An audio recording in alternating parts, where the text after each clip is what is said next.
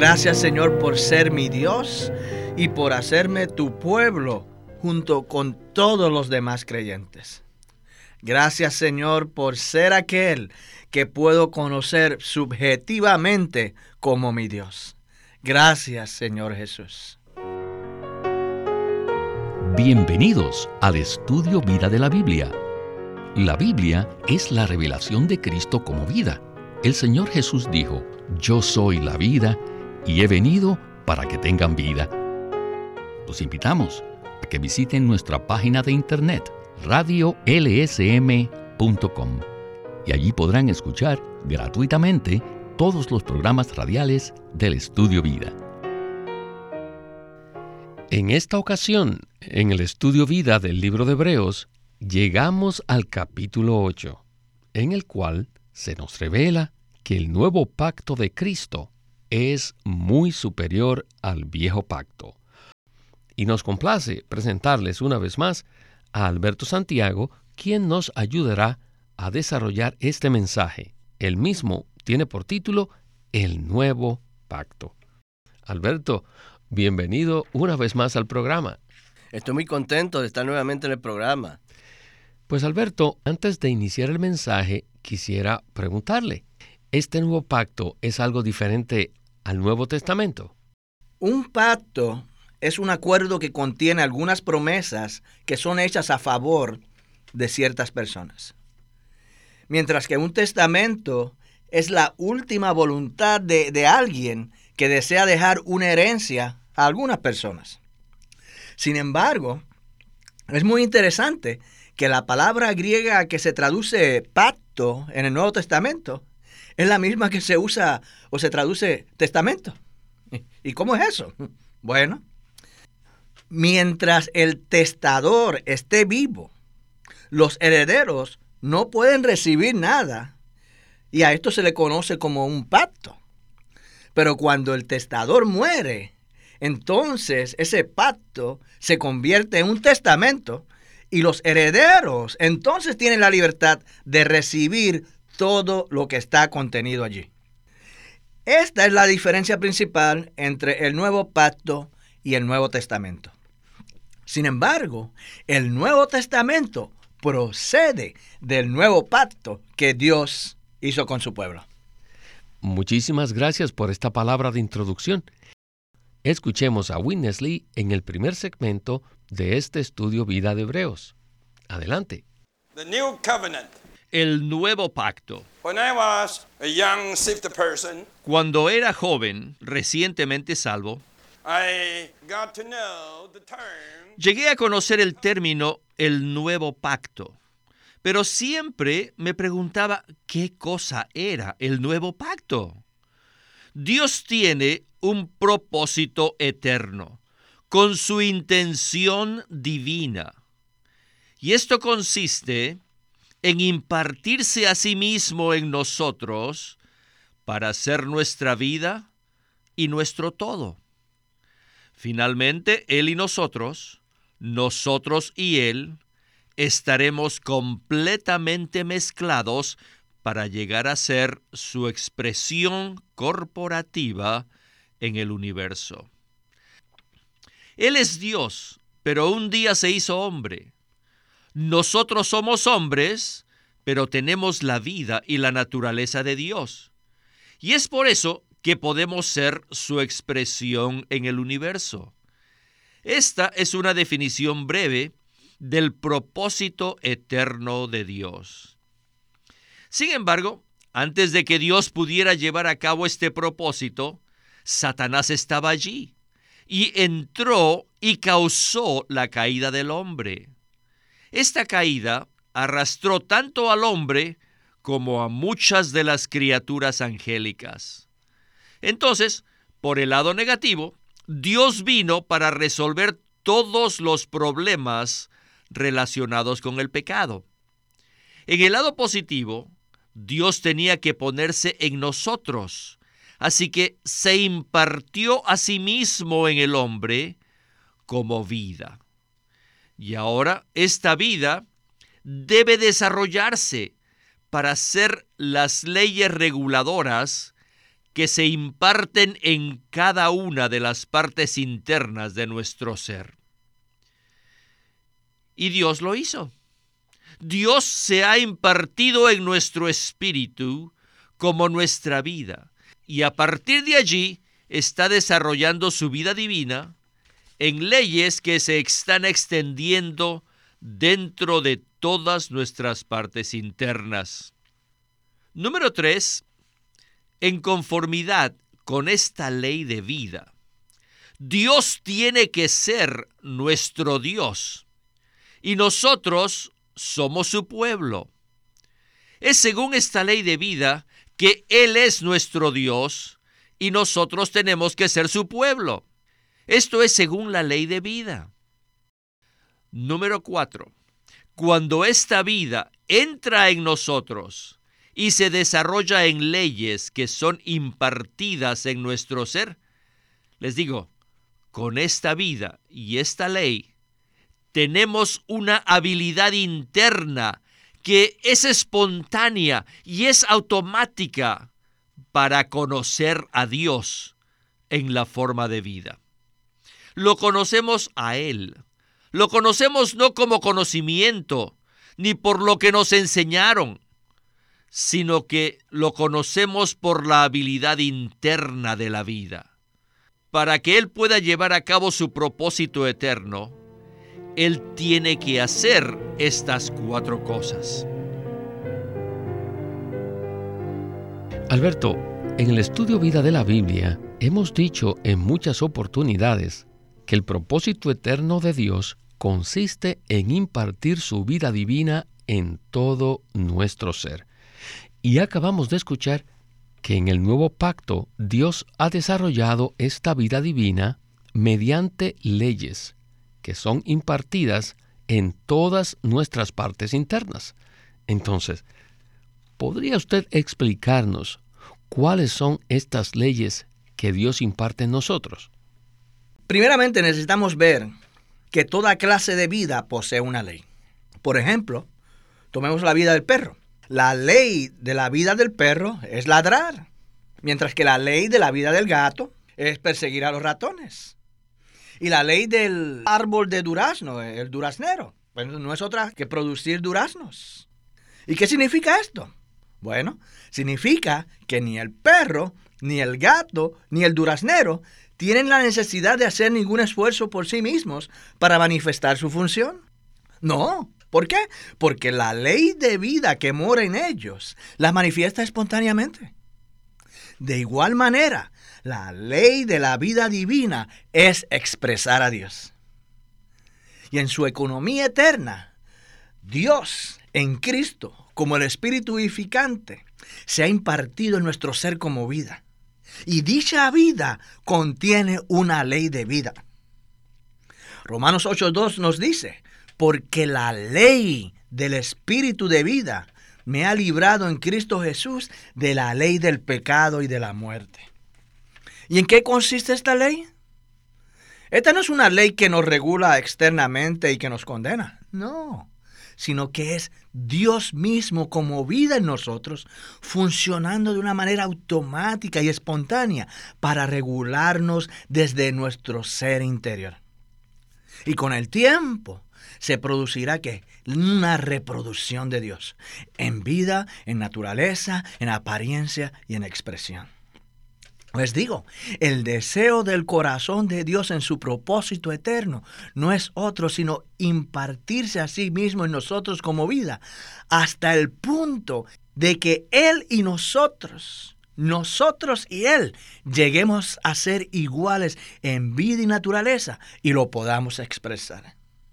Por lo tanto, necesitamos disfrutar esta vida y permitir que la ley de vida opere en nosotros. Y a medida que esta vida se propaga desde nuestro espíritu, esta satura y empapa todas las partes internas de nuestro ser. En Hebreos 8:10 dice, por lo cual este es el pacto que haré con la casa de Israel después de aquellos días, dice el Señor. Pondré mis leyes en la mente de ellos y sobre su corazón las escribiré, y seré a ellos por Dios, y ellos me serán a mí por pueblo. Este versículo nos indica que el Señor se imparte en nosotros como vida, como la ley de vida. Pero a medida que esta ley se propaga en las partes internas de nuestro ser, esta se convierte en muchas leyes.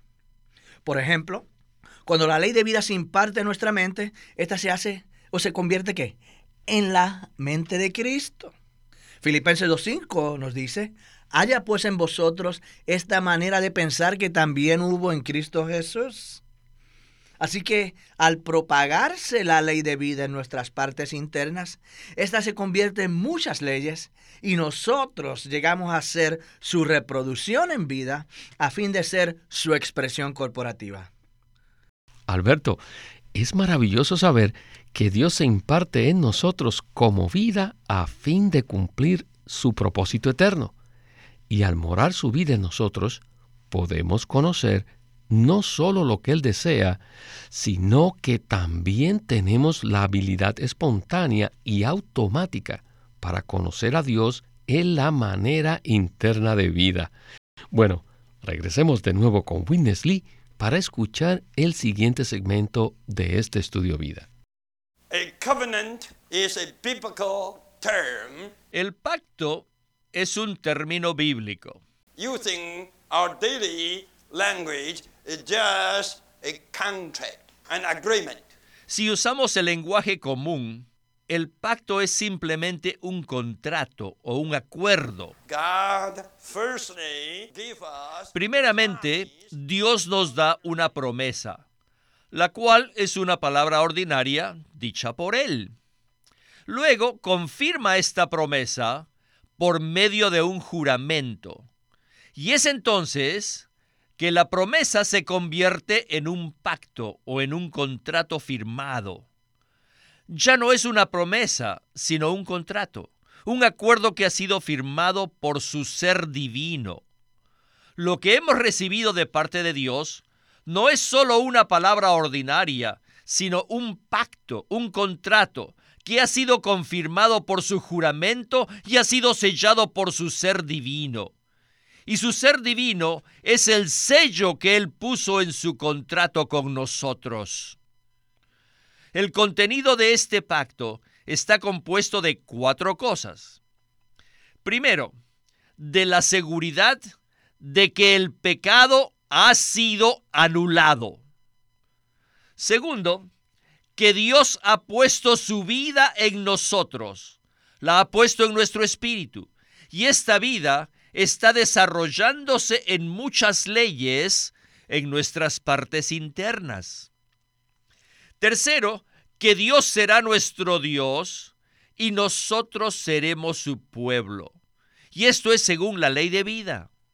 Y cuarto, que tendremos la habilidad interior y espontánea de conocer a Dios. Estas cuatro cosas son el contenido del acuerdo divino que Dios ha firmado con su ser divino. Este es el nuevo pacto. ¿Por qué se le llama el nuevo pacto? Porque antes de que dicho pacto fuera establecido y consumado, Dios había llevado a cabo un antiguo pacto. ¿Por qué hizo esto? Porque todas las cosas en el nuevo pacto son misteriosas y son más bien abstractas. Si Dios hubiese llevado a cabo solo un nuevo pacto, las personas no habrían sido impresionadas con ella, ni hubieran sido capaces de comprenderlo. Esto es semejante a un maestro de un jardín de infancia, en la cual antes de enseñarle algo a los niños, primero se les muestra un dibujo, una ilustración. Por ejemplo, antes de enseñarle la palabra perro, primero les muestra el dibujo de un perro. Y luego les explica que ese es un perro porque tiene las patitas y la colita. y luego les enseña la palabra perro, ¿verdad? Del mismo modo, Dios primero nos dio una ilustración y después nos dio una palabra clara. El antiguo pacto es un cuadro, una ilustración, donde se pueden ver las cuatro cosas que están contenidas en el nuevo pacto. No obstante, estas cuatro cosas eran simplemente sombras. No eran la realidad, eran solamente sombras, tipos. No eran las cosas verdaderas. En el nuevo pacto tenemos la realidad de estas cosas, las cuales reemplazan a las sombras y a los tipos del Antiguo Testamento.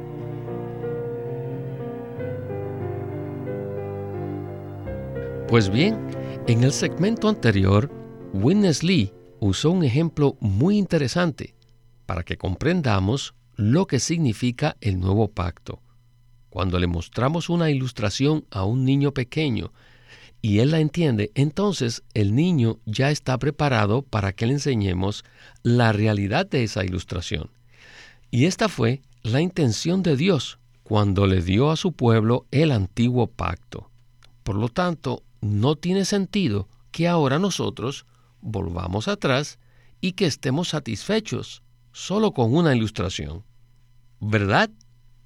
Supongamos que primero le mostramos a un niño una ilustración de un perro y luego le damos que un, un verdadero cachorro. Una cosa es que le mostremos una ilustración del perro, pero te digo, una cosa muy diferente es que le llevemos un perro de verdad. ¿Es cierto o no? Les digo, una vez que ese niño puede jugar y acariciar al perro, ya no querrá jamás la ilustración del perro porque estará satisfecho con la realidad. De igual manera, el antiguo pacto es sencillamente un cuadro y el nuevo pacto es la realidad. ¿Quién querría quedarse con la ilustración estando satisfecho con la realidad? El antiguo pacto tenía unas promesas que nos fueron legadas. Pero, ¿qué sucede? El testador aún no había venido. Pero aleluya que hace dos mil años Jesucristo vino y se hizo carne. Y después de 33 años y medio, Él fue a la cruz y murió para promulgar y liberar todo el contenido del nuevo pacto y hacerlo que un testamento que pudiera ser heredado por todos los escogidos de Dios. Y este pacto incluye cuatro legados. El primero, Dios nos asegura que el pecado ha sido anulado. ¿No es esto maravilloso? Así que cuando el pecado venga a nosotros a molestarnos, simplemente debemos recordarle que ya ha sido anulado. Segundo legado es que Dios se ha impartido en nosotros como vida con la ley de vida para poderse propagar en todas las partes de nuestro ser y así regularnos desde nuestro interior y hacernos que seamos iguales a Él en vida, en naturaleza y en expresión. Aleluya. Tercer legado. Tercer legado es que Dios llega a ser nuestro Dios y nosotros su pueblo. Él ya no está fuera de nosotros objetivamente, no, sino que Él está dentro de nosotros como la realidad del antiguo pacto. Cuarto y último legado es que esta vida que ha sido impartida en nosotros nos da la habilidad interior para conocer a Dios. Así que e, e, es muchísimo mejor tener la realidad que tener solo una ilustración. ¿Cierto o no? Así es, Alberto. Es muchísimo mejor tener la realidad. Es mucho mejor tener el nuevo pacto, en el cual Cristo ha impartido su vida en nosotros para que lo disfrutemos y lleguemos a ser su expresión. Gloria al Señor por el nuevo pacto. Pues bien, regresemos por última vez con Witness Lee para escuchar la conclusión de este mensaje tan animante. Adelante. Ahora ya podemos ver que hay un antiguo pacto y un nuevo pacto. Pero debemos tener en mente la diferencia que existe entre una promesa, un juramento y un pacto. La promesa es una palabra ordinaria, dicha por Dios, en donde nos promete que Él hará algo por nosotros. El juramento es la confirmación de su palabra ordinaria. Dios confirmó su palabra ordinaria por medio de un juramento. Una vez que la palabra ha sido confirmada por un juramento, inmediatamente llega a ser un pacto. Lo que hemos recibido de parte de Dios no es solo una palabra ordinaria, a manera de promesa, sino un pacto, un contrato que ha sido confirmado por el juramento de Dios y ha sido sellado con su ser divino. Nosotros tenemos un pacto, y un pacto siempre obliga a las personas más que una promesa. En este pacto hay cuatro cosas que ya no son promesas, sino que son hechos que ya han sido cumplidos. ¿Me entienden, verdad? Todos estos hechos ya no son promesas, sino hechos cumplidos, y estos hechos están claramente detallados en el pacto. Y la persona que hizo el pacto murió. Entonces el pacto ahora llega a ser una herencia, es decir, un testamento. Y en esta herencia del testamento, estas cuatro cosas han llegado a ser legados. ¿Me entienden, verdad? Por tanto, no necesitamos esperar a que estas cosas sean ejecutadas, ni tampoco necesitamos orar a Dios para decirle, oh Dios, debes acordarte de tu promesa, debes ser fiel y debes cumplir tu palabra. No, no necesitamos orar de esta manera. ¿Por qué? Porque cada asunto ya ha sido cumplido. Cada punto se ha convertido en un hecho y cada hecho ha llegado a ser un legado. No solamente son hechos, sino que son legados. Simplemente debemos heredarlos, debemos participar de ellos y debemos disfrutarlos. Eso es todo puesto que todos estos asuntos ya han sido cumplidos y todos los hechos cumplidos han llegado a ser legados para nosotros, ahora simplemente debemos tomarlos, recibirlos y disfrutarlos. Aleluya. Alberto, qué progresión tan maravillosa entre las promesas, el juramento y el pacto. Una vez que logremos ver esto, se generará un gran impacto en nuestra vida cristiana. Lo que se inició como unas simples promesas de Dios ha llegado a convertirse en un pacto, basado en un juramento que tiene cuatro hechos cumplidos. Entonces, ¿podría usted hablarnos un poco más acerca de esta progresión? Sí, cómo no. Esta maravillosa progresión se inicia cuando Dios nos da unas promesas mediante palabras ordinarias. Es como si nosotros le prometemos algo a alguien. Pero luego Dios confirmó estas promesas mediante un juramento, lo cual implica cierto arreglo posterior que fortalece las promesas dadas. Y luego que estas promesas han sido fortalecidas por el juramento de Dios y selladas con su ser divinos, estas entonces se convierten en un pacto. Y este pacto contiene cuatro puntos que ya han sido cumplidos.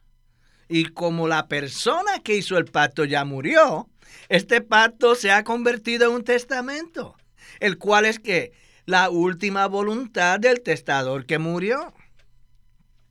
Por lo tanto, los legados que hay en dicho testamento son para nosotros y no hay necesidad de rogar por ellos. Lo único que necesitamos es que darle gracias al testador y recibirlos para disfrutarlos. De esa manera llegaremos a ser un grupo de herederos felices que han heredado todo aquello que Dios es en Cristo como el Espíritu.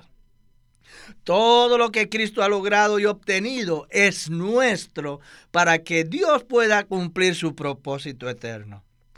¿No es maravilloso que seamos herederos felices del nuevo pacto que ha llegado a ser el Nuevo Testamento? Claro que sí. Les digo, por esto es que hoy que nuestra necesidad simplemente consiste en tomar, recibir y disfrutar. Debemos orar de esta manera. Gracias Señor Jesús por el perdón de los pecados. Gracias por impartirte en mí como vida con la ley de vida que satura y empapa todas las partes de mi ser interior. Gracias Señor por ser mi Dios y por hacerme tu pueblo junto con todos los demás creyentes. Gracias Señor por ser aquel que puedo conocer subjetivamente como mi Dios. Gracias Señor Jesús. Gracias Señor Jesús por abrirnos este tema del nuevo pacto de una manera tan animante. Esta progresión maravillosa nos hace herederos felices del Nuevo Testamento. Queridos radioescuchas, este es nuestro destino en esta era. Alberto, realmente he disfrutado mucho este mensaje y muchísimas gracias por su compañía y por sus comentarios. Para mí también ha sido un gozo participar en este programa. Este es Víctor Molina haciendo la voz de Chris Wilde, Alberto Santiago la de Dick Taylor y Walter Ortiz la de Winnesley.